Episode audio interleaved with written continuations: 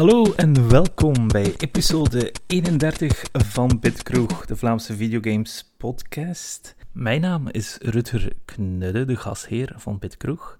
En ik ben heel alleen vandaag om jullie in de oren het nieuws te brengen. Ja, het is een beetje awkward voor mij. Ik weet niet of dat, dat normaal is om zo te babbelen en iemand rechtstreeks in oor. Het is altijd leuker om een discussie te hebben natuurlijk, maar ik heb wel wat voorbereid en er was heel veel nieuws dankzij Gamescom en Xbox-conferentie. En dan heeft Pokémon nog een direct gehad. Dus we moeten eraan beginnen. Meestal beginnen we met wat hebben we gespeeld. En ik moet ook zeggen, iedereen had ook. We hebben zo'n lijstje waar allemaal iets toevoegt met wat we hebben gespeeld of nieuws en dergelijke. Maar dus maandag gingen we eerst opnemen, maar maandag was er weinig nieuws. De, de week voor de voorbije week geweest. En dan, ja, oké, dan gingen we wachten op dinsdag, want dinsdag was de Microsoft-conferentie. En die was oké, maar toen vielen de mensen af. Kijk, Yvonk, hè, onze Nintendo-kenner, die is nu bezig met een foodtruck festival in Dendermonde. Daar moet je zeker naartoe gaan, dat gaat heerlijk zijn. Ik hou ook van foodtruck festivals. Uh, Robbie, die had wat, ja, die had wat veel werk met de kinderen, dus die kon dinsdag niet en vandaag ook niet. En dit jaar kon dat wel dinsdag, maar ik dacht van, ja, we zijn dan maar met twee, laten we donderdag dan proberen. Dan zijn we tenminste met drie, maar nu kon hij ook niet, want hij had te veel werk. Dus ik heb de taak op mij genomen om het helemaal alleen te doen.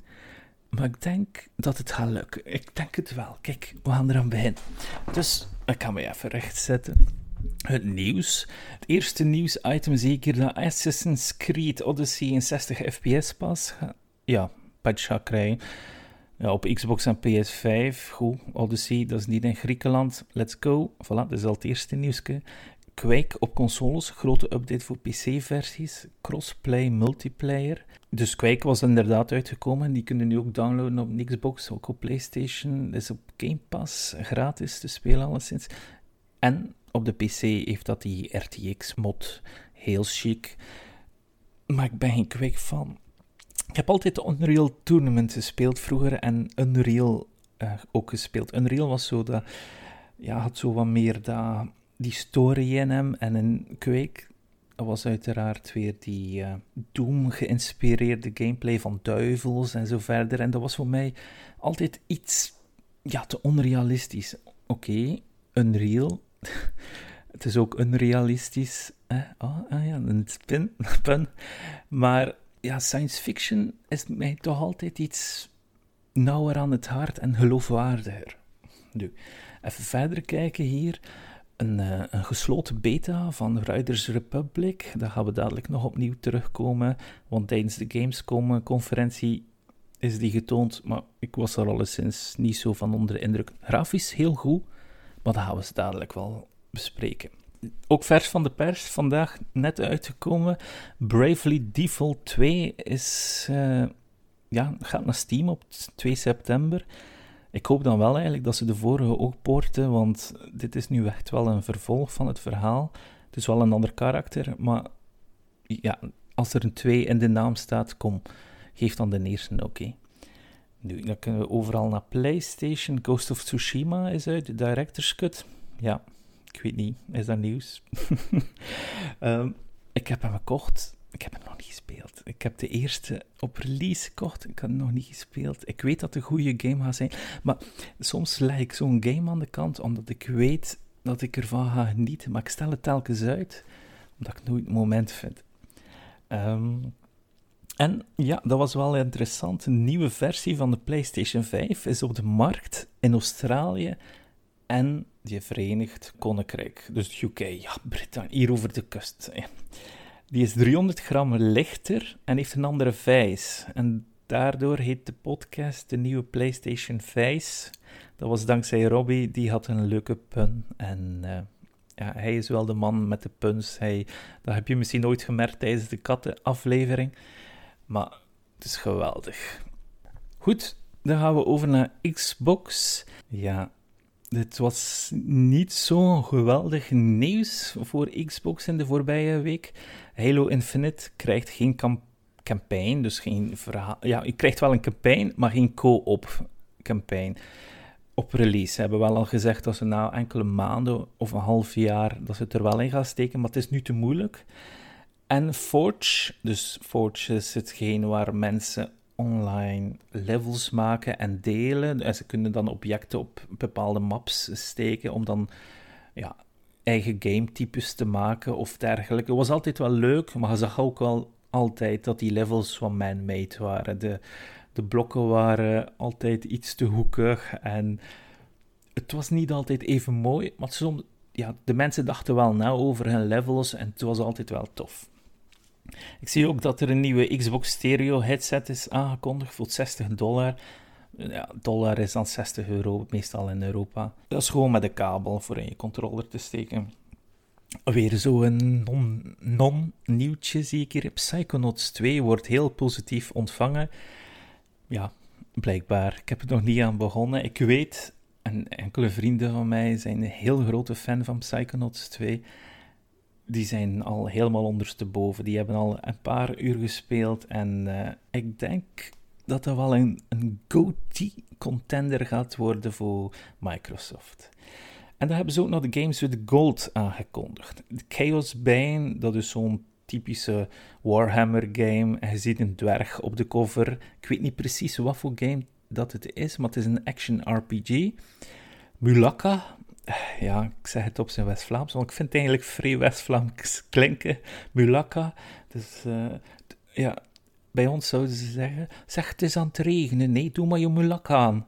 Dus ja, het is. Uh, ik weet niet wat dat is. Het is blijkbaar een, een, een soort van avontuur die in uh, Mexico afspeelt.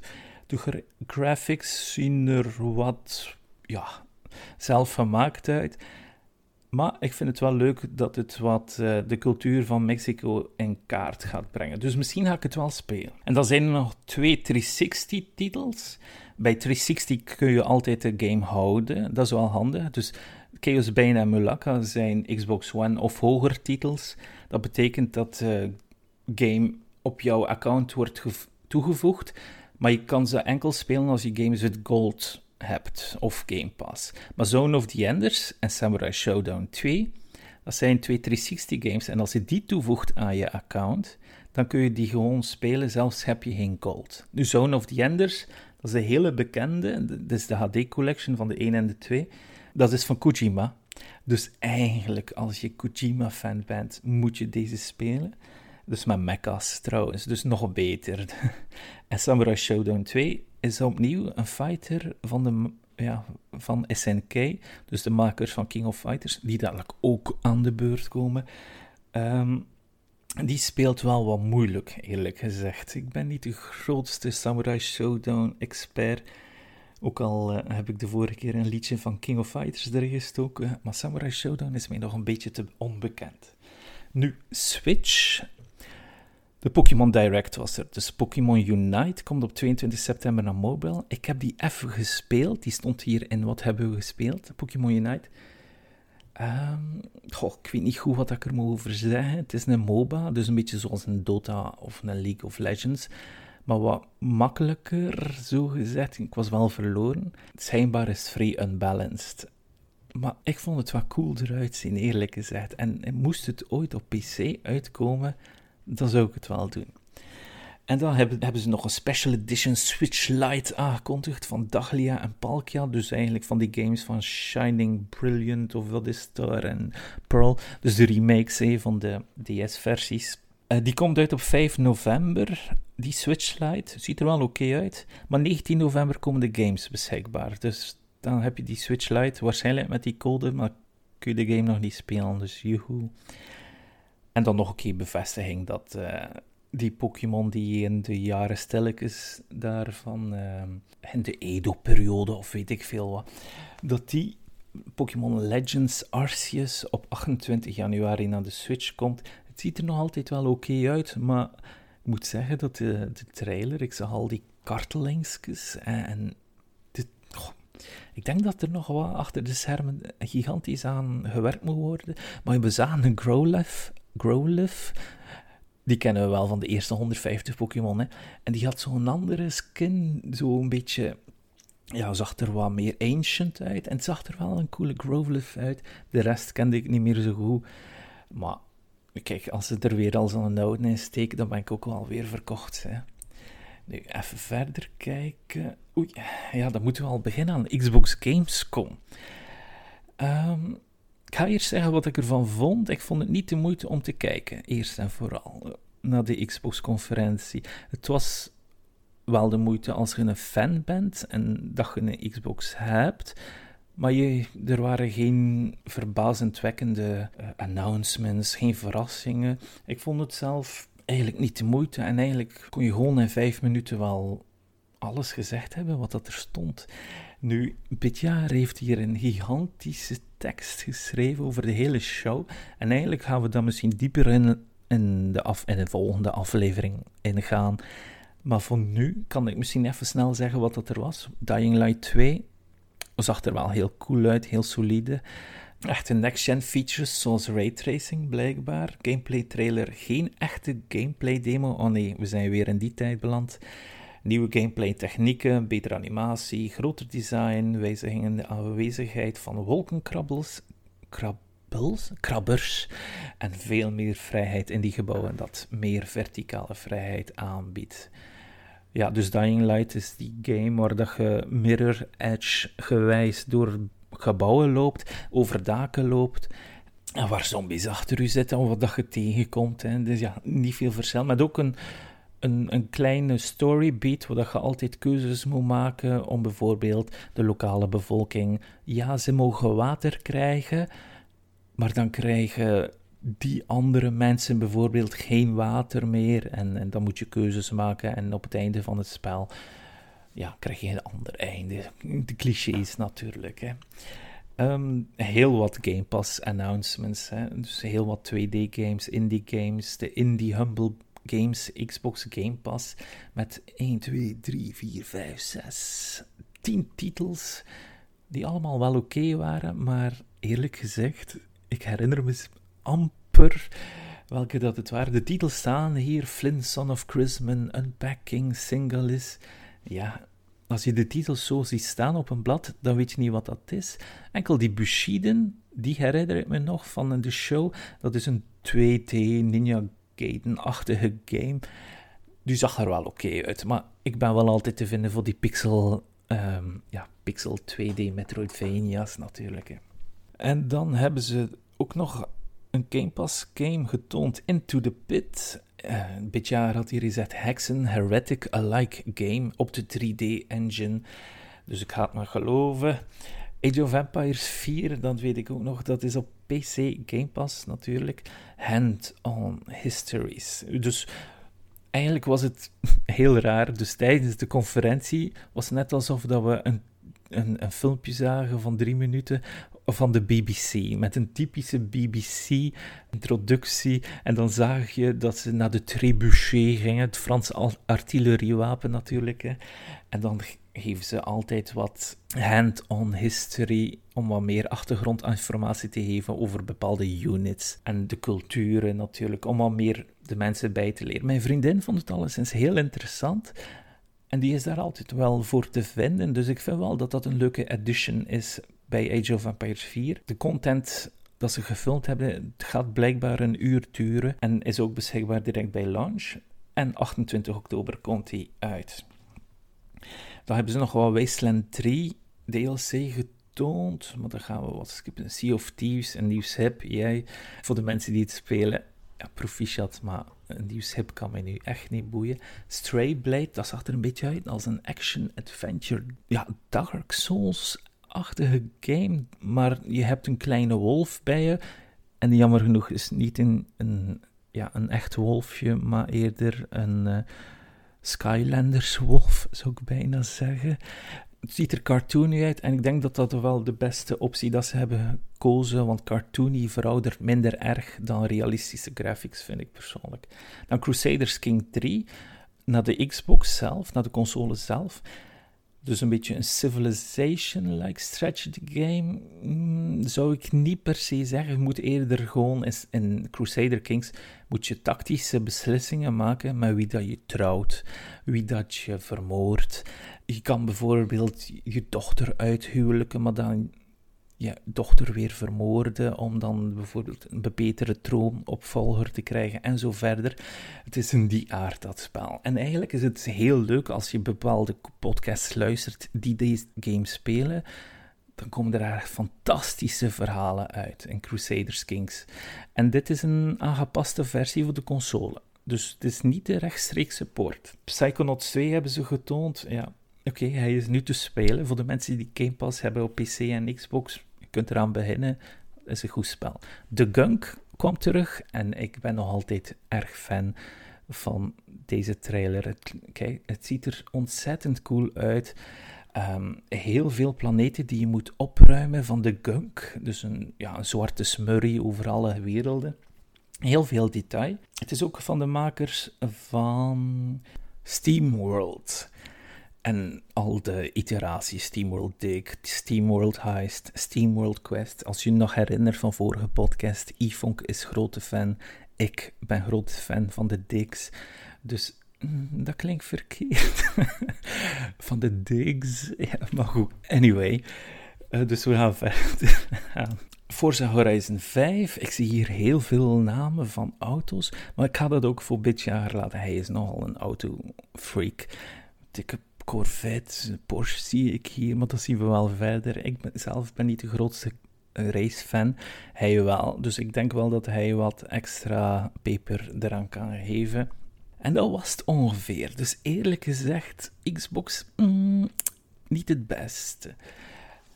Wel, maar wel interessant dus voor de fans van, dus, ja, van Forza of van andere genres natuurlijk. Hè. Maar om ervoor wakker te blijven, niet dat je ervoor wakker moest blijven, was het wel niet het, uh, hetgeen waar ik op zat te wachten. Maar de Gamescom opening vond ik wel oké. En die begon met een pre-show met Kyle Bosman. Niet iedereen gaat die kennen, maar ik ken die wel, want ik luisterde naar zijn vroegere podcast. Dat was een vroeger game trailer dude die dan naar Easy Allies is gegaan. En die heeft nu een pre-show van 20 minuten gedaan voor Gamescom in samenwerking met Geoff Keighley. Het was eigenlijk best oké. Maar het was ook alsof ik keek naar de zoveelste dude-streamer die eigenlijk commentaar aan het geven was over de trailers die er werd getoond. Dus het was een beetje ja, vreemd om dat te kiezen natuurlijk. Nu, ze starten met King of Fighters 15. Ziet er eerlijk gezegd niet helemaal af uit. Met wat schaduwen of zo. Begint wel met 39 vechters, wat gigantisch is. Stel je voor dat je dat je dat echt in competitieve play speelt, hè, dan moet je al die vechters leren kennen, alle 39. Dus dat gaat wel werk zijn. Het is beschikbaar op 17 februari voor PlayStation, Xbox en PC. Ik denk dat ik die wel koop, want ik hou wel van de fighter af en toe om eens te spelen tegen mijn vrienden. Nu, de volgende game kon me minder boeien. Dat was Bus Simulator 21. Die kun je nu kopen op 7 september 2021 op PlayStation, Xbox en PC. Dat was echt geen interessante trailer. Je zag een bus, lelijke graphics en de bus stopte bij Gamescom. Ik wou de bus pakken om weer te vertrekken. Nu, 9 to 5. Dat was de volgende, dat was een shooter. Ja, het ziet eruit als een Call of Duty, ik kan er niet meer over zeggen. Het is, een, het is wel een interessant concept. Het is 3 versus 3 versus 3. Die kan wishlisten nu op Steam. Ik denk dat ze wat gaan voor dat uh, Rainbow Six Siege publiek. En ik, kan, ik zou het wel spelen, moest het gratis zijn. Ik ga er niet uh, 30 euro of 50 euro voor neerleggen. Ja, want er zijn zoveel shooters die gaan uitkomen. Call of Duty is ook dadelijk nog aan de beurt. En die zag er wel een tikkeltje mooier uit. Nu, dan hebben ze ook nog Dark Pictures, het derde deel genaamd House of Ashes. Komt uit op 22 oktober voor Xbox, PlayStation en PC. Je ziet een groepje soldaten in wat grotten, waarmee je waarschijnlijk niet mag zitten, want dit is zo'n verhaal waar je keuzes moet maken, zoals in voorgaande titels met verschillende storylines. Dan moet je bijvoorbeeld bepaalde keuzes maken in uw karakter die dan zegt: nee, we gaan naar links of we gaan naar rechts. Ook al zijn het allemaal soldaten met allemaal ja, wapens, ik denk niet dat je gaat kunnen schieten. De voorgaande twee delen waren ook al zo en er zijn echt fans van het genre. Meestal komen die games ook niet aan full price uit, dus een 30 euro. Dus komt wel goed. De volgende game die ze hebben getoond was Dolmen. Die, ja, dit, soms tonen ze zo'n trailer in die presentaties en je weet echt niet wat de game is. En dit was er zo eentje. Je ziet een sci-fi setting, een ruimtesoldaatje aan het rennen, een slechterik die dan een beetje staat lachen en ja, een enemy. En dat was het. Dus ik heb het moeten opzoeken, daadwerkelijk daarnet. En ik vond het cool. Het is eigenlijk een Dark Souls-achtige game, maar dan in space. En de graphics waren goed. Het spel komt blijkbaar ergens in 2022 uit op de consoles en Steam, niet op Switch.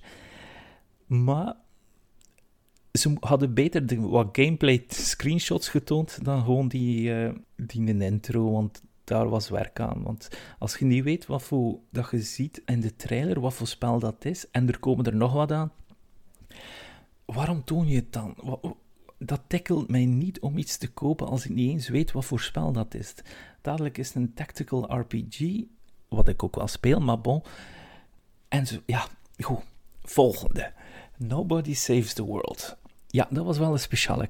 Van de makers van Guacamole. Ik weet niet of dat jullie die ooit hebben gespeeld. Guacamole, dat was een Metroidvania.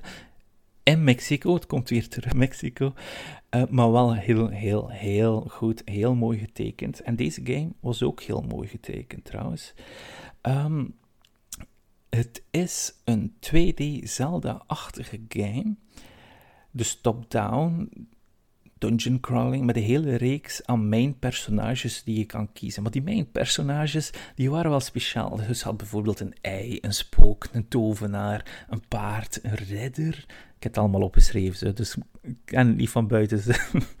een muis en zo verder. Je kan de abilities, dus een ei laat eierdooiers achter of het een of dat, maar je kan ze ook mixen. Dus je kan de abilities mixen, dat bijvoorbeeld het ei de raketten van de robot kan zien en zo verder. Het heeft ook een co-op modus, dus dat is altijd leuk als je samen wil spelen. En het komt uit begin 2022 voor Xbox Game Pass en Steam. En zoals ik al eerder zei, het is zo heel leuk getekend. En ik weet niet of dat jullie dat ooit hebben gezien, maar The Grim Adventures of Billy and Mandy. Ja, dat leek er zo wat op. Ik, en ik, ja, ik vond dat wel cool eigenlijk vroeger uh, als tiener. Ik, uh, ik weet niet of, hoe oud ik was op dat moment. Soms verraad ik me dat ik nog heel laat in mijn leven tekenfilms heb bekeken. Maar het was wel een coole animatieserie in de tijd. Nu, de volgende trailer was ook mooi geanimeerd, eigenlijk, toevallig. Dat was een Rhythm Dungeon Crawler, vermoedelijk een roguelite maar waarbij je moet aanvallen op de beat van de muziek. Zoals um, Cadence of Hyrule of Crypt of the Necrodancer, maar met de vrijheid om je karakter te besturen wanneer je wil. Enkel de aanvallen zijn dus op muziek. Dus boom, boom, boom. Hè? Dan moet je zo schiet, schiet, schiet. Heel simpel. Het is ook top-down. is ook weer zo wat Hades-achtig. Ja, die sfeer, maar wel die typische gameplay eigenlijk. Hè. Het heeft een goede naam, die game wat ik nu zeg, dat is Soundfall. Erg een goede naam eigenlijk. En die komt uit op PC en consoles. De laatste game dat ze in de pre-show getoond hebben, was wel iets speciaals. Want ik dacht wel, eigenlijk is het een grote naam. Dus de maker van Lara Croft gaat een nieuwe game maken of is er mee bezig. Het zag er al heel af uit.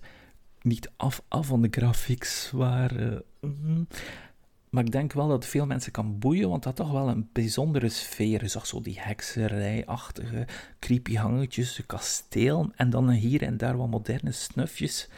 Um, en de creator, de maker, heeft ook weer voor een vrouwelijk hoofdkarakter gekozen. Dus niet meer Lara Croft, misschien Mara Croft of anyway. Ehm, en de game heet Dream Cycle. Uh, die kan wishlisten op Steam. Nog geen consoles, dus misschien daardoor dat het niet in de main show zat.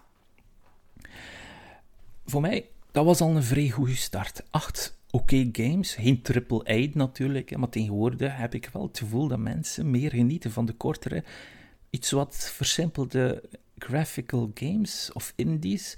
Want als je als, als ik mensen hoor, ik, ja, jullie misschien niet, maar ik hoor wel meestal dat ze graag Hades spelen of Splitgate. Death Store is ook zo eentje. Als je zo'n games maakt, er komen er ook meer van uit. Het is een breder buffet natuurlijk. Dus ja, dan kun je veel meer proeven natuurlijk. Hè, dan ja, een, een quadruple A noemen ze dat tegenwoordig al. Hoe dat in, een Ghost of Tsushima is of zo verder. Natuurlijk zijn dat geweldige games, maar uiteindelijk is het maar één genre die veel meer mensen moet bekoren dan een, speciale kleine artstyle, een klein team die misschien maar 100.000 kopies moet verkopen. Hè, om uit de kosten te komen. Dus dat is altijd wel, wel leuker om wat indies ja, en daardoor komen ze ook meer aan, in, de show voor, hè, omdat ze allemaal wat aparte stijlen hebben. Maar goed, genoeg geleuterd. Blijkbaar kan ik toch genoeg leuteren op mijn eigen. um, we gaan we naar de main show. Dat gingen oorspronkelijk 40 titels zijn, maar ik heb ze net allemaal overlopen en we komen aan 39. Gelukkig. Um, maar die werd dus gepresenteerd door Geoff Keighley, de man met zijn stempel op de Game Awards, maar ook met contacten met veel publishers waar veel mensen van zouden dromen, eerlijk gezegd. Die man zit echt in de wereld. En dat zie je ook hoor, aan zijn contacten en zijn games dat hij getoond heeft vandaag. Maar wat waarschijnlijk ook in de Game Awards van uh, ergens in december zal getoond worden. En dan starten ze de show. Na wat gepraat, uiteraard, hey, welkom, bla bla bla bla. En de game die de show startte was de eerste world premiere en die eer ging aan de haal voor Saints Row. Het had wel geen nummer, vreemd genoeg. Maar goed, dus die trailer begint met een erg cool 3D-stukje film met een overval, met vier karakters en met karakters bedoel ik eigenlijk millennials die wel iemand moeten aanspreken tegenwoordig. Denk de typische TikToker. Je had de nerd, je had de stoere dude met zijn kathelm die meerdere items bevat. Twee coole vrouwelijke asskickers die een beefy bad guy overvallen, die dan op zijn beurt een drugdeal aan het uitvoeren is. Nu, na een klein gesprek met de main actrice na de trailer, leren we eruit dat het een standaard open world game gaat zijn. En natuurlijk, die wereld is in drie delen verdeeld, hè? de drie factions, met hier op zich weer zijn eigen baas en die allemaal unieke karaktertrekken gaat hebben, hebben ze gezegd. Eigenlijk echt typisch. Hè? We weten allemaal ondertussen al dat die open world games dat dat zo in elkaar zitten. Ehm, de groep waarmee je speelt wil de hele stad hebben als criminal masters. En zo ook, zeggen ze zelf, hè, ze zijn heel slim, tussen haakjes, self-made zijn. En dat is dan ook de titel van deze Saints Row. Saints Row Self-Made. Die komt uit op PlayStation 4, 5, de Xbox One en de series, dus de vervolgen van de Xbox. Die namen zijn nog altijd toch ingewikkeld. Ik was eerst, ja nee, dat is niet ingewikkeld, maar uiteindelijk wel. You, effed up, Xbox. En op PC op 25 februari 2022. De volgende trailer het begon wel cool. Dus een trailer en zag Wolverine, Doctor Strange, Iron Man, Blade, Ghost Rider, Captain America en, en zoveel meer. Met de deuntjes van een gecoverde versie van Metallica. Dat was al wat cringe. Enter Sandman heet het nummer. Ik moest het opzoeken. Ik ben heeft Metallica fan. um, waar we maar we zagen dus de welbekende helden van de Marvel-reeks zien in een hout-zwart pakje met wat symbolen hier en daar ik was geen fan. Het was alsof dat ze ehm, de gasten van Mortal Kombat of DC, de, dat zij die gedesigned hadden. Je weet het wel, zo'n beetje dat overgedesignde pakken, die, die rare tekens op uh, hun pakken, dat goud-zwart. Ik ik heb liever mijn Marvel Heroes gewoon zoals ze zijn. Ze zijn al mooi gedesigned, ze hoeven niet nog een extra suit. Um, maar de trailer. Je weet niet wat het is. Het is natuurlijk weer zo'n een hele CGI-fest met alle helden. Uh, ja, Wolverine heb ik al gezegd, maar ik wil het nog eens zeggen, want die is nogal super vet. En de titel van de game heet Marvel Midnight Suns. Ik heb dat gezocht, wat voor type game dat het is. Ze hebben het ook wel gezegd, maar ik kon niet al opletten op dat moment. En deze titel is dus van de welbefaamde XCOM-gasten. Dus dit is, of dit wordt, een tactische RPG waar je je Marvel-team strategisch gaat moeten inzetten om tegen je moeder, want dat is de bad guy, ja, te vechten en ja, te strijden. Jij bent zelf ook een apart, zelfgemaakt personage en je kan ook je eigen skin nemen of je eigen upgrades maken. We zien wel hoe het komt. Uh, we kunnen dat verwachten in maart 2022 voor PlayStation 4 en 5, de series Switch, interessant, en PC. Mijn personage was ook een vrouw trouwens. Dat komt heel veel terug. Ik vind het wel leuk dat ze nu veel meer vrouwelijke hoofdpersonages steken in games. En vorige Saints Row ook met een vrouw trouwens. Heel positieve verandering in de industrie. Dan, maar ja, hoe? Nu doet iedereen het. Hè? Volgende game was ook met een vrouw trouwens. Dat was Call of Duty Vanguard. Ooit was er Medal of Honor Vanguard, dus ik en mijn vriendin waren wat aan het twijfelen. Hebben ze niet al die, game die naam genomen? Maar goed, Call of Duty Vanguard keert dus terug naar Wereldoorlog 2. Met een loop op verschillende karakters, wat meestal niet in de spotlight staat. Zoals een vrouwelijke Russische sniper en meer. Ja, ik hoop ook dat we een level in de desert gaan hebben natuurlijk. Maar nu zagen we een demo van de singleplayer. En het was wel weer zo'n typische E3-demo. Die ging net iets te vloeiend, naar mijn mening. Wel een prachtige grafische stijl die me wel nostalgisch die terugdenkt naar die oude Call of Duty's van vroeger. Die zich echt nog in de Wereldoorlog afspeelden. Wat dat de makers, je zag dat de makers al die films hadden gezien. Dat is allemaal van die uh, Easter eggs erin steekten. Maar goed, maar het deed me echt terugdenken. En die wapens, ik, ik kan die ping nog van een garant horen. En dan ben ik al verkocht. En ik denk dat we deze Call of Duty erg genoeg wel weer in, in huis gaan halen. De demo startte dus in Stalingrad en we zien het karakter. Ik was wel niet verkocht van de demo direct. De graphics vrij goed de levels supergoed. Ik ga er wel langer over doen, want dit karakter die er doorging, of de speler of de demo, die, ging, die vloog er door. Die was, uh, ja, die was onsterfelijk eigenlijk. En, en die zag die dan, die lopen over de daken en die klemde, die, die klemde eigenlijk continu, alle bakstenen zaten los. En je zag, tel, het was meer Assassin's Creed dan Call of Duty op een gegeven moment. Maar oké.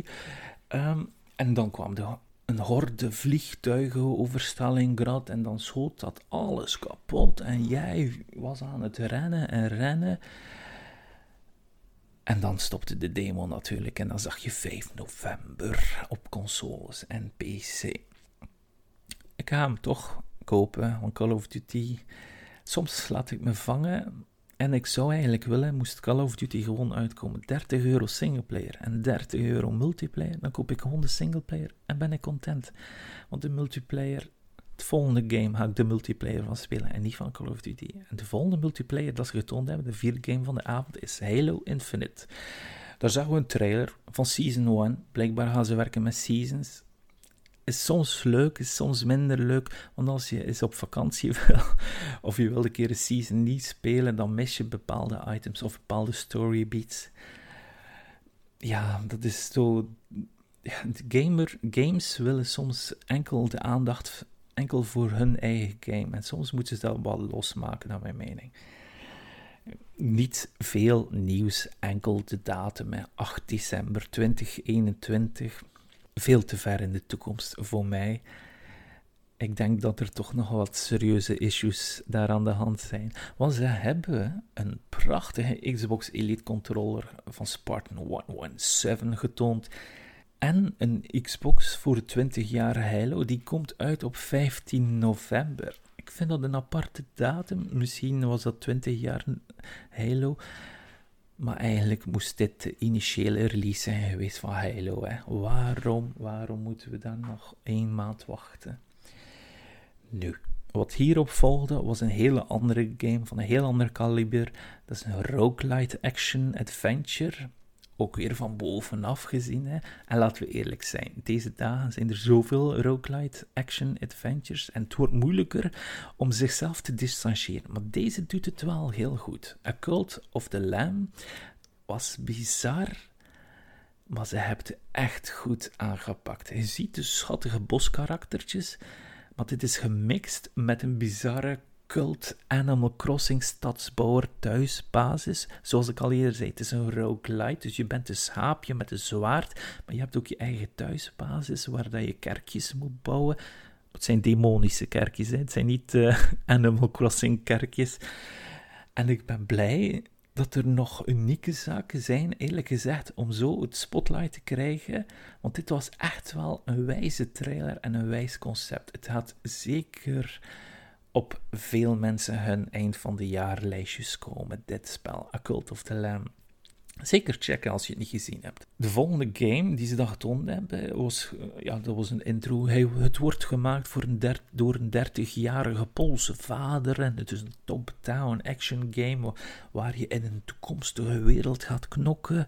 En locaties als trams, casinos, vuiven en meer. Een beetje, ik vond het een beetje geïnspireerd op John Wick. De de trailer eindigde met een liftscène met de welbekende woorden Remember, no Russia, maar zonder de NS. Dus in Call of Duty was Remember, no Russians. Maar dit was Remember, no Russia. Midnight Fight Express komt uit op alles, ook Game Pass, in de zomer van 2022. Dus dat is nog een redelijk ver weg.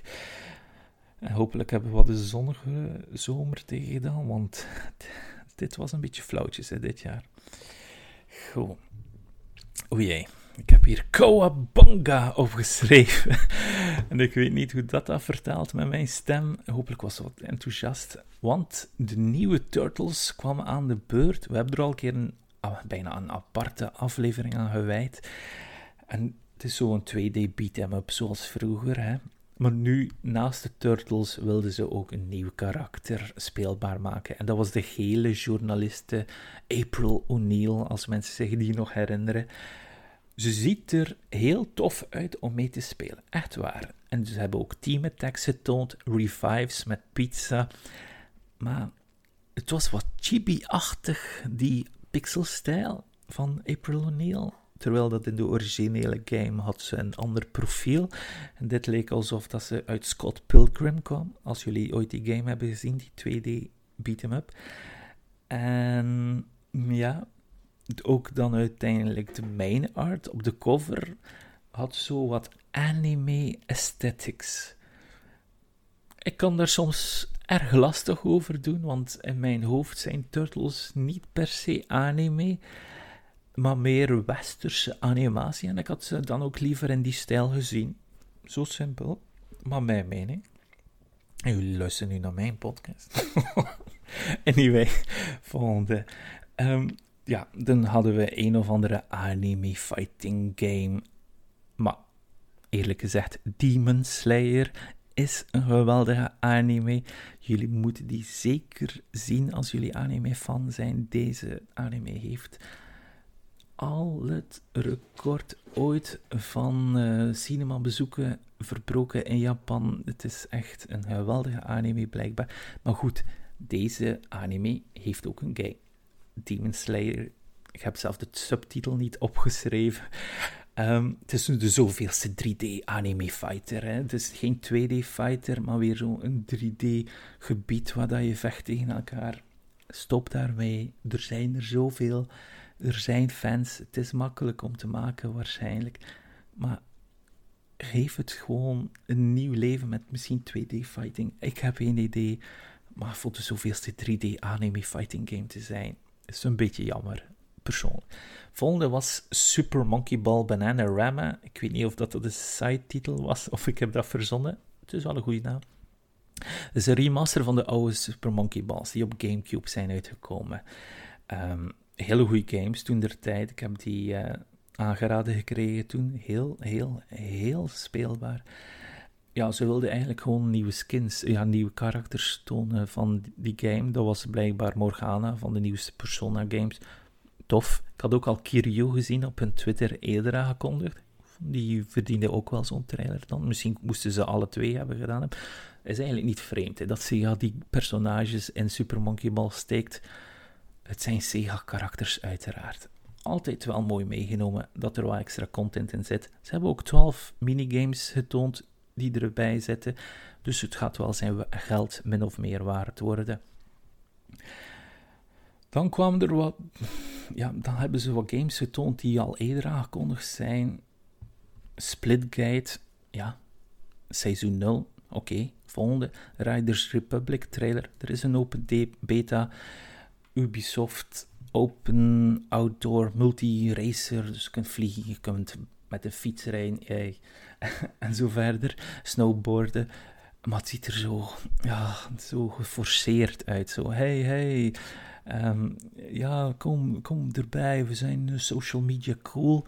En eh, ja, het laat me ietsje te oud voelen eigenlijk, dat spel. Ehm, en tussen de show door zelf konden ze eigenlijk ook nog de Gamescom Awards aan. En dat was vreemd, maar vreemd. De eerste aankondiging was nog een beetje normaal. En ze zeggen, ja kijk, de beste Xbox game voor het najaar, de Gamescom Award. Ja, er is keuze tussen Elden Ring, Halo Infinite en Far Cry 6. Oké, de winnaar was Halo. Sava, kan ik ergens inkomen? Misschien verdiend, misschien niet verdiend. Maar alle drie even sterk. Daar niet van. Maar dadelijk, tijdens de volgende pauze dat ze deden, daar zitten al wat meer vraagtekentjes achter ze. Dus Riders Republic hebben we gehad. Hierna zagen we Century Age of Ashes, een multiplayer draak game. Dus je vliegt met de draakske. We hebben al zoveel games gehad in dat genre. um, ik weet niet wat ik er meer van kan vertellen. Pilot Wings, Dragoon Orta. Het zijn allemaal van die games waar je een draak bestuurt. Voor mensen, sommige mensen vinden dat heel wijs. Ik vind dat een beetje, ja, na een tijdje dat, ja, de fun ervan af. 18 november op Steam, kunnen het wishlisten. Laat je niet tegenhouden als je fan bent van die games. De volgende vond ik ietsje interessant, maar niet voor iedereen die nu aan het luisteren is. Dus het FIFA, het e-voetbal, dus vroeger PES. Slim Davy heeft daar de vorige podcast wat meer informatie gegeven, maar blijkbaar krijgen die nog een tegenstander genaamd UFL, een voetbalgame die op de Unreal Engine gaat draaien. Ja, kan goed zijn, hè? dus gratis game. Het is wel een keer slim om, uh, het is wel een keer slim om FIFA wat meer uh, competitie te geven, zodat ze ook wat meer evolueren in de toekomst. En dan gingen we naar de ruimte, naar Lego Star Wars, de Skywalker Saga. Een grappige en toch emotionele Star Wars trailer die echt wel de essentie van Star Wars min of meer kan vastleggen in Lego-vorm. Dus ik zag zoveel werelden om te ontdekken, zoveel content, content ja, inhoud. Hm? En, uh, maar de datum, ja, spring 2022, ja, ik weet niet wanneer de gaat zijn, maar het zag er zo goed uit. Geweldig. De volgende game was Synced of Planet. Iets waar ik nog nooit van over gehoord had. Ik kreeg zelfs een nieuwe trailer tussen haakjes. Ehm, ja, het verhaal was ook wat cliché toen ze het zeiden. De nanobots, we hebben de controle verloren in het verleden.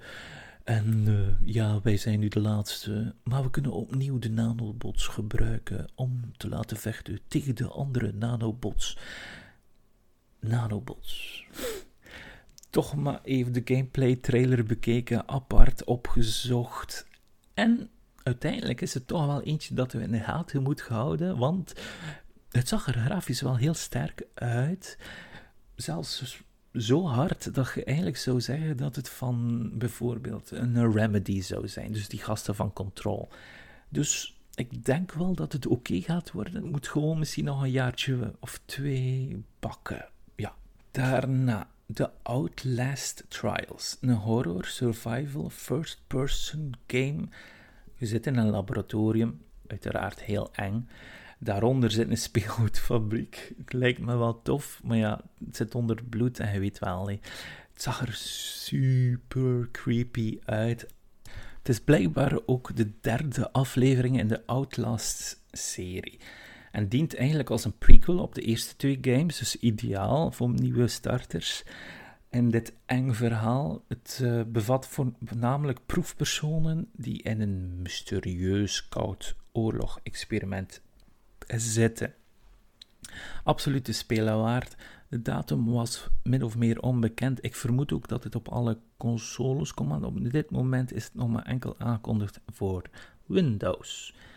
Ja, ik ben hier al 15 minuten bijna aan het praten over nee, maar wat, lukt, lukt, lukt. Volgende game die getoond is, was toch wel een speciale in alle betekenis. Dokuvi. Niet Dokev, mensen hebben het verkeerd als ze het zo schrijven. Het is Dokuvi. Die werd voorgesteld in het begin door Geoff Keighley als een Pokémon game graphics. Hè? Echter was het niet die klassieke RPG-gameplay waar we naartoe verlangen. Maar eerst en vooral wat opvalt, is de graphics. Het ziet er fenomenaal uit. Echt, de, het licht, de karakters, de, de monsters, het zag er heel goed uit. Het speelde zich af in een grote stad. Je kan van alles doen. Je kon naar boven, je kon naar beneden, je kon skaten, je kon hangen in een paraplu en springen en weer hangen in de paraplu. Heel vreemde powers ook. Maar er was één grote blokkade voor mij. Je hoofdkarakter is een zesjarig meisje of jongen waarschijnlijk, die er nogal popachtig uitziet. En met popachtig bedoel ik niet de K-pop muziek, dus die ja, K-pop. Ik weet niet of dat jullie kennen, BTS en al die toestanden. Die zat in de trailer ook wel hoor te spelen terwijl dat we de trailer zagen. Maar echt, die poppen die je kunt vinden in de Barsmith of in een Dreamland, het zag er echt zo uit. En zo zesjarig, ik weet het niet. Ik wil niet echt spelen. Moest het een karakter geweest zijn, waar dat je een coole anime doet, of een coole anime chick. Ja, oké, okay, ça va. Geef mij dat. Ik voel me echt een baas. Ondertussen ja, die Pokémon Dokkevi waarschijnlijk heet die beestjes, vangen, ondertussen naast u laten vechten in deze action RPG. Sava, laten we dat doen. Maar dat was echt een blokkade. Ook, je zag wel dat het van een, uh, een uh, Oosterse developer is. Want het design had ook wel zoiets, die Splatoon-achtige um, design choices in kledij mee. Dus je zag wel dat het uh, daarop mikte, op datzelfde publiek waarschijnlijk. Ja, maar van K-pop was het direct een stuk beter, want de trailer, de volgende trailer, begon met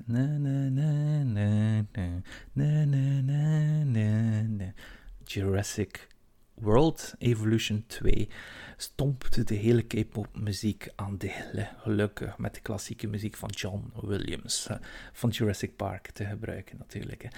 En die muziek heeft nog altijd zo'n impact op mij. Ik heb onlangs nog de drie films gezien. Geweldig. Ja, die nieuwe, die Worlds. Oh, spijtig, bepaalde momenten, andere momenten. En die films waren wel cool, dat je natuurlijk het park afziet.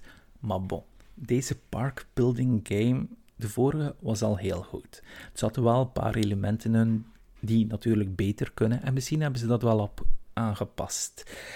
Um, deze trailer zagen we ook wel nieuwe elementen, nieuwe gebouwen, zoals het Mosasaurus zwembad. Nu moet ik zeggen, de Mosasaurus van The World en wat we hier zagen in die speelbare trailer. In het echt is hij veel kleiner. Hè? Hij is niet zo groot dat hij een haai kan opeten.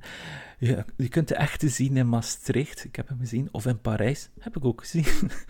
uh, die van Parijs hebben die van NL van Nederland gepikt. Nederland is nu een afgietsel, dus daar is nog redelijk wat ruzie rond.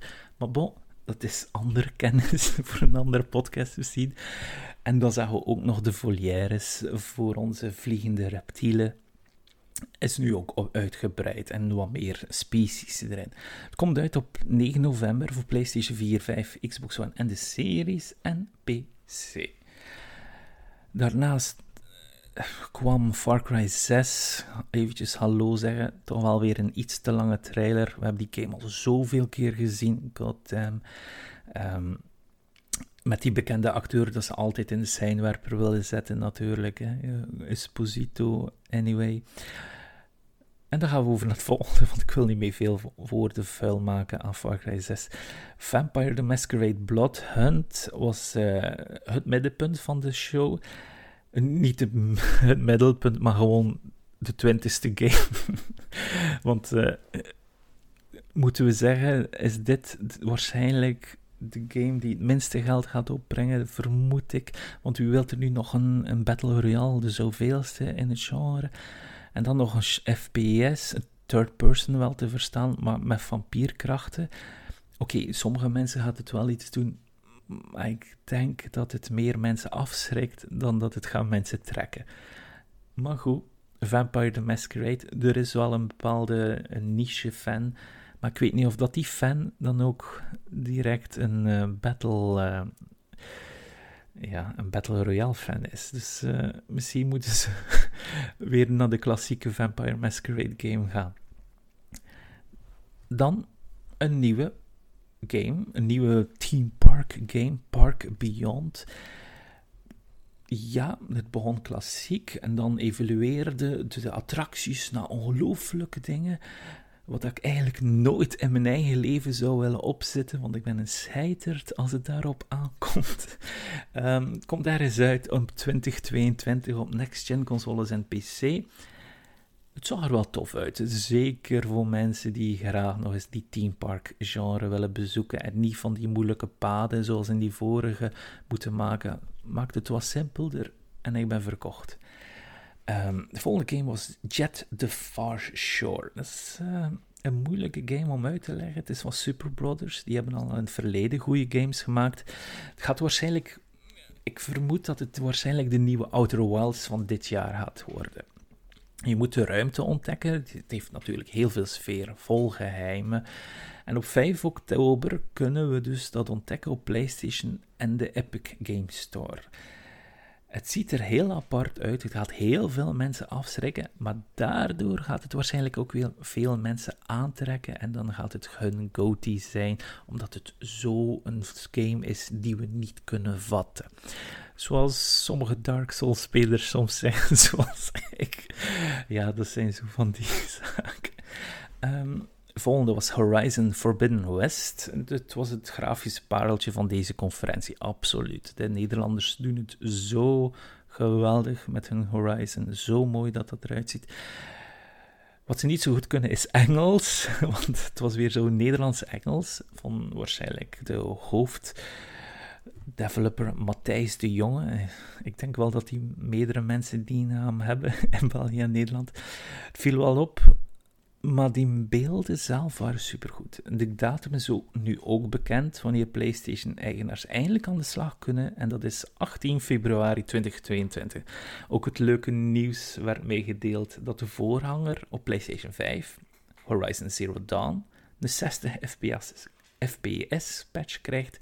Dus woehoe, we kunnen aan de slag eindelijk een goede game op PlayStation. Nee, een hele goede game die een nieuwe framerate krijgt per seconde. Dus we moeten zeker nog eens die proberen. Want ik heb die ooit geprobeerd in het verleden, maar ben afgehaakt. Want het was in dezelfde periode van Breath of the Wild. En die kon me toen net iets bekoren, maar is ook nog altijd niet mijn favoriete Zelda. Hm. Amazon New World was de volgende game. Dat was een MMORPG. Ja, er komt ieder jaar wel eentje uit. Um, ja, het heet niet Amazon New World. Het is van Amazon, je weet wel, de grootste boekenverkoper van de wereld. New World heet de MMORPG eigenlijk. Ik weet niet wat ik ervoor moet maken. Ik ben ook niet grootste MMORPG-speler. Moest ik dat zijn, zou ik een GameSpot-cast hebben, want dan zou ik enkel maar één game kennen, en dat, is World of Warcraft of Final Fantasy XIV. Um, Ik heb zelf weinig tijd daarvoor voor MMO's. Maar op 9 september kunnen we tenminste zelf proberen in de open beta. De game zelf is klaar blijkbaar op 28 september. Waarom zou je wachten op 28 september als je 9 september al kan spelen? Ik weet het ook niet. Uh, maar ja, de, de trailer zelf, je ziet de slechte kant, je ziet de goede kant, je ziet een cool armor, heel veel gebieden. Ja, wat kun je daar nog meer woorden aan vuil maken? Oftewel gaat het floppen, oftewel wordt het een geweldig succes. Meestal is dat zo bij MMORPG's. En toen krijgen we weer een Marvel Super Heroes trailer. En deze heet Marvel Future Revolution. De namen kunnen nu alle kanten uit, want ze zetten toch telkens Marvel voor. Ehm, ik denk eigenlijk dat deze game, dus Future Revolution, stiekem de game is dat Avengers wou zijn eigenlijk. Het is een action game je ziet er verdorie goed uit. De multiverse wordt ook handig gebruik van gemaakt. Nu is ook de serie uh, op Disney Plus te krijgen, What If. Zeker eens checken. Het is wel leuk om de films in een ander jasje te zien.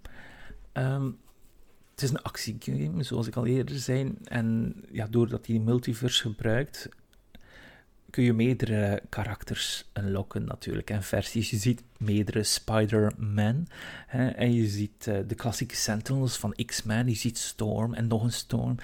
En uh, heel, heel, heel cool. Ook hele goede gameplay. Maar het is een harde pas. Niet een voetbalpas, maar echt, ja, wow ik ga het niet spelen, want het komt uit op mobile. En dat is een genre, of ja, een platform dat ik eigenlijk liever links wil laten liggen voor mijn portefeuille, maar ook voor mijn tijd voornamelijk. Spijtig, maar moest dit in een ander jasje hebben gezeten voor consoles, zou ik het misschien wel getest hebben. En je zag iedereen, hè? je zag, ja, bon. Van Tales of Arise kreeg je een leuk live show van een violiste die net iets te lenig om de viool aan het spelen was en aan het huppelen. Geen idee waar dat de game hier nu meer gaat verkopen. Om iemand zegt, ja, maar dat was zo goed, ik ga de game nu zeker kopen. En vooral als we twee uur ver zitten in de show, geen idee voor wie dat, dat was. Maar het was een goede intermezzo zeker. En dat was het enige wat we eigenlijk hebben gezien van de game. En dan nog, de demo is out now. Oké, voor de mensen die Tales of Arise willen spelen, of andere Tales hebben gespeeld zoals vroeger, Tales of Symphonia en dergelijke, probeer het gewoon uit. Vind het iets? Sava. Vind het niet? Ook Sava. Um, Tales of iOS of Android, laten we het zo zeggen. Tales of Luminaria werd ook aangekondigd. Dat was game 27 al is dus inderdaad een mobiele titel. Het ziet er oké uit, ook mooi, maar ja goed. Mobile, Tales of Game. Dan lassen ze een nieuwe pauze in met opnieuw een Game of the Show. En nu voor Switch. En Switch, we weten, we hebben dat al een keer aangekondigd. Switch heeft heel veel contenders. Hè? Maar enkel in Gamescom was het uh, Just Dance en Mario Rabbids. En Metroid hebben ze links laten liggen. De nieuwe WarioWare ook. Maar enkel die twee titels van Ubisoft. En dan heeft er een Ubisoft-titel gewonnen natuurlijk. Hè. Mario en Rabbids ging met de titel aan de haal. Vreemd, maar goed. En ze zeggen, we gaan er nog eentje bij pakken. PC kreeg ook zo'n award. Die ging tussen Elden Ring, Age of Empires 4 en Siberia, The World Before. Die award ging verbazend genoeg naar Siberia 3, dus niet Elden Ring of Age of Empires 4. Vreemd. Vreemd, vreemd. Maar schroef voor de Belgen. Want Siberia, oorspronkelijk, is gemaakt door een Belg, min of meer, Benoit Sokal. Het was ook wel een emotioneel dankwoordje, want die persoon is ook gestorven in mei. Ehm, het is een Belgische stripartiest die dus Siberia heeft gemaakt. Um, 66 is hij geworden. Maar als je ander werk wilt zien van deze stripartiest, de meeste stripwinkels hebben wel Inspector Canardo. Dat is zo'n een eend die rookt en mysteries oplost. Eigenlijk wel, uh, ja, ik denk wel een hele leuke stripreeks. Moet er een keer aan beginnen. Is ook al 20 jaar aan, of uh, eh, 15 jaar aan het draaien, die stripreeks. Maar ja, goed. Dit is ook geen strippodcast natuurlijk. Uh, maar wel nog altijd extra vraagtekentjes waarom Eldering en Age of Empires 4 niet het meeste worden uitgekeken. Maar kijk, omdat het België is, stoppen de vraagtekentjes. Um, de lelijkste game ging dan naar het volgende. En dat was eigenlijk Jumanji The Curse Returns. Het zag eruit als een PlayStation 2 game. Het enige wat we zagen was drie RPG-screens die bewogen. En dat was het. En die komt uit op Steam en Switch. Zag er niet uit, geen datum. Maar just Jumanji komt terug. Natuurlijk was het wel cool dat je dat bord ziet en je ziet die pionnetjes zo weer bewegen automatisch. Ja, moet, doet me wel weer even terugdenken als vroeger. Die werd dan opgevolgd door de tweede Souls game. En jullie hebben af en toe wel in de oren gekregen van ons dat uh, Yakuza een van onze favoriete games is. Hè? En dus Yakuza, gemixt met een privé-detective Phoenix Wright, komen we uit aan Lost Judgment. Die, game komt dus uit ergens eind september. De eerste titel is al een tijdje uit, is ook al geremasterd, zelfs voor nieuwe consoles. Um, maar ik kom er niet door, omdat hij iets te serieus is. Tegenover de klassieke Yakuza. Yakuza heb je zo'n elegante mix van crazy en, en de, de man tears. Ik heb af en toe moeten huilen bij sommige stukken. Zo goed was het. Um, deze game komt dus ergens eind september uit, zoals ik al eerder zei. Uh, op alle consoles behalve Switch natuurlijk en geen PC. Hebben we ook eens nieuws gehad. Want ze willen hun main character natuurlijk niet in awkward positions zien. Uh, en dan zat ik met mijn uh, hand tegen mijn hoofd. Ik deed een kleine facepalm.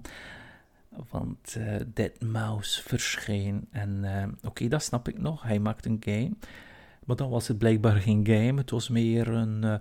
ja, dus een hij had wat sterallures. Ik, ik, maak een game waarbij mijn fans mijn concerten kunnen volgen, waar fans kunnen hangen in Oberhassel 1. Ik, weet nog altijd niet wat die 1 is, of is het 2 L op het einde, Oberhassel, of is het Oberhassel 1, maakt niet uit. Je kon je game downloaden via Core, en Core kun je vergelijken met Roblox. Um, we kunnen niet onder stoelen of banken steken dat Roblox een succes is. Het is het wel. Voor sommigen is Roblox ook onbekend natuurlijk. Hè. Wij zijn niet van die generatie. Het is een, een, een, grote sandbox. Roblox het is eigenlijk een engine dat je koopt en je kunt er games mee maken. Je kunt er ook eh, content mee maken en dat verkopen. Uh, daar heeft hij ook min of meer reclame voor gemaakt. Niet voor Roblox, maar dat van Core. Uh, interessant was dat Roblox 7, 78% eh, van je revenue eist. Dus als jij iets verkoopt via Roblox, dan krijg je maar 22% van het bedrag waarvoor je, dat je het hebt verkocht. En er zijn studios die daarvoor gaan. Bizar genoeg. En hij was dus ook reclame aan het maken voor zo'nzelfde dienst, dat heet Core. Ook zo'n engine waar je games kan maken. Ik denk dat Oberhassel ook in die engine is gemaakt. Maar hij wil dus zijn concerten en zijn fans een hangout geven, want hij vond Fortnite een beetje zwak. Maar goed, ik vind het ook zwak dat hij, geen, dat hij zelf een eigen game maakt met zijn eigen hangout place. Want ik ben geen 14 meer. um, maar toen was de show echt wel wat aan het afzakken eigenlijk. Een world premiere DLC voor Fall Guys. Je weet wel, die een Battle Royale platformer, wat je eigenlijk niet goed kan spelen, want je kunt niet goed springen, je niet goed besturen. Uh, die was een tijdje gratis op PlayStation. Nu, de DLC dat ze aangekondigd zijn is wel speciaal, want het is al Disney-themed. Dus Disney heeft de rechten gegeven van Jungle Book.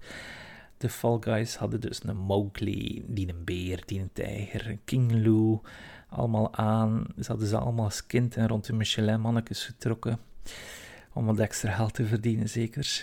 Verkrijgbaar begin september voor de interesseerden. Dan zagen we weer een hele, hele korte trailer van Replaced. Dat is die een pixel art game die we al eerder op eh, Xbox hebben gezien. Zo'n beetje cyberpunk-achtig, 2D. Ja, het is voor sommige mensen, het is voor sommigen niet. Um, het schittert 100% mooi in mijn ogen alleszins. Het kondigde gewoon aan dat het een 80s inspired cyberpunk-achtige teamsong had en die je nu kon beluisteren. Uh, Ja, oké, okay, ça va. Zie, de show was wel aan het aftakken. Het was al een goed liedje, daar niet van, maar bon. ik heb geen idee waarom ze er is. Age of Empires 4 ook niet super veel getoond. Ja, oké, een nieuwe campagne, Rise of Moscow, en een beschaving genaamd The Holy Roman Empire. Laat de game maar uitkomen, zeg ik maar. 28 oktober, maar eigenlijk wil ik gewoon eh, die priesters erin van Age of Empires 2, die enkel wololo zeggen. En als die priesters komen en ze zeggen wololo tegen jouw troepen, worden die jouw troepen zijn troepen. Dus pas op voor die priesters. Um, volgende game hebben we nooit echt behandeld tijdens de Bitkroeg. Dat is Valheim. Het is een vreesteam succes geweest. Het is een, uh, een viking open wereldachtige game waar dat je resources moet verzamelen. Ja, het was niet voor mij direct. Ook weer een free time consuming natuurlijk. Hè. Maar de trailer die ze getoond, genaamd Hearth and Home. Ja, kijk, het was weer een geanimeerde trailer. Je zag niets van gameplay, je zag geen graphics. Het was enkel een mooi tekenfilmpje. Maar als je fan bent van animatie, zeker op Het was heel goed gedaan. Je ziet een viking, die, pakt, die verslaat een draak, pakt zijn kop mee naar zijn huis. Dat is het. Ik heb het nu in drie seconden gezegd. Duurt wel een minuut, maar het was wel, dat wel was een charme. Um, de update komt blijkbaar uit op 16 september. Voor mensen die uitkijken, laat mij weten of dat goed is. En dan stoppen ze weer de show. We zitten aan 34, het is er nog maar 5, maar bon, ze willen nog een keer de show stoppen om de PlayStation game van de show aan te kondigen. Tales of Arise, Elden Ring of Dark Pictures House of Ashes. Die we al in het begin hebben besproken. Hè. En deze werd gewonnen door Elden Ring. Het is zo vreemd. Het is zo vreemd. Ik kan er niet bij. Dat is is het verloren van Siberia 3. Nu is het gewonnen van Tales of Arise. En geen Horizon, terwijl die toch, duidelijk in de show werd getoond. En voor mensen die op Discord gaan zeggen: Ja, maar ja, goed, uh, Horizon komt wel uit in 2022. Hey, Elden Ring ook, je manneke? Oké, Jesus Christ. Wat zeg ik hier allemaal? Anyway, 35, we zijn er bijna. Crossfire X laat nog iets van zich horen. Het ziet er meer uit als een game dan voorheen. Voorheen was het grafisch heel sterk, het was ongeloofwaardig zelfs. Nu ziet het er meer uit als een game, het ziet er een beetje Call of Duty uit zelfs, want dat is juist... Het is een FPS-shooter, maar het ook wat crisis powers. Je zag wat singleplayer, vermoed ik, maar je zag wat bad guys. Die bad guys, vreemd genoeg, eigenlijk ze eerst, ik denk eigenlijk dat ze eerst anime getekend zijn, dat ze ze dan uh, opnieuw hebben gemaakt in een westerse stijl, want ze zien er zo uh, crazy uit. Niet de typische ehm, FPS-karakters van een Call of Duty, maar eerder gemaskerd zoals, zoals een Darksiders-personage, zo dat typisch masker het zag er oké uit, eerlijk gezegd. En kijk, als het op Game Pass uitkomt, is het toch mooi meegenomen. Maar zelfs daar zijn er twijfels rond, ook al is dit een Xbox exclusive. Dat gaat nog wel moeilijk worden. Ik denk dat er daar weer wat in elkaars voeten is geschoten, of in zichzelf is geschoten. Dan was de show ietsje raar. Eerst tonen ze een metal dude zitten die spreekt over World of Tanks en dat hij houdt van boardgames en muziek. Oké, d'accord. Maar dan werd het reclame en eigenlijk geen idee wat dat ze wilden tonen. We zagen even een tank wat tribals krijgen. Ça um, kijk, toen de Game Boy Advance SP uitkwam met tribals destijds, toen, toen was het al niet hip. Oké, okay, geef je tank tribals, dat is ook niet hip. We zijn er bijna. Genshin Impact. Die game kennen we. Is een, gigantisch succes. Was eerst gezien als een Breath of the Wild clone. Het, de levels was bijna identiek hetzelfde, maar met anime-meisjes die je kan verzamelen door lootboxes. Genshin Impact is een fenomeen, fenomeen over de wereld, behalve in België, want het was eerst geband bij ons op een gegeven moment. Het is blijkbaar alweer terug beschikbaar op de store, maar we, de meeste Belgen klagen dat ze niets kunnen kopen. Je kan geen gems gebruiken of het een of het ander. Ik heb er mij niet te veel in verdiept, maar het is blijkbaar wel speelbaar. En ze hebben een gratis karakter aangekondigd. Het is Aloy. Of ik weet niet hoe dat je het zegt. Aloy. Aloy. Uh, is dat West-Vlaams? Ik weet het niet. Aloy is een unlock voor, is gratis in september. Het ziet er wel cute uit. Ze ziet er cute uit. Maar lijkt eigenlijk totaal niet op het personage uit Horizon Zero Dawn. Ietsje te cute, naar mijn mening. Maar wat opvalt, was dat ze plotseling België vernoemden. Want Genshin Impact gaat een, uh, een, concert doen, waarschijnlijk doorheen de wereld. En ze hebben dan een stukje gedaan van het Vlaanders Orchestra uit Belgium. En dan zagen we nog geen 30 seconden muziek, eh, klassieke muziek uit de game, eventjes voorbij gaan. Nu, ik speel de game niet. Ik ga niet gaan naar het concert natuurlijk. Volgende game was Sifu. Komt weer aan te pas. De karate-man met meerdere levens. Iedere keer als hij doodgaat, schuift hij tien jaar op. Ik weet eindelijk hoe de game gaat spelen. Ze hebben het gezegd.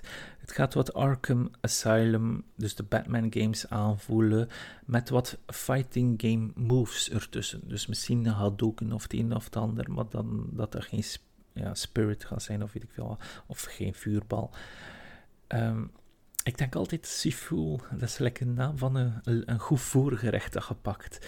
Zo, ik wil graag een Sifu en als hoofdgerecht een steak, alsjeblieft. Uh, Oké, okay, nevermind. Op 22 februari kunnen we met Sifu gaan knokken op PlayStation en de Epic Games Store. En dan, de laatste game die we gezien hebben, was een extended look naar de Kojima game Death Stranding, The Director's Cut. De eerste heb ik nooit volledig gespeeld. En heel raar hè, dat die Death Stranding, dat die, die Director's Cut heet, terwijl de eerste ook eigenlijk volledig van zijn hand was, van Kojima.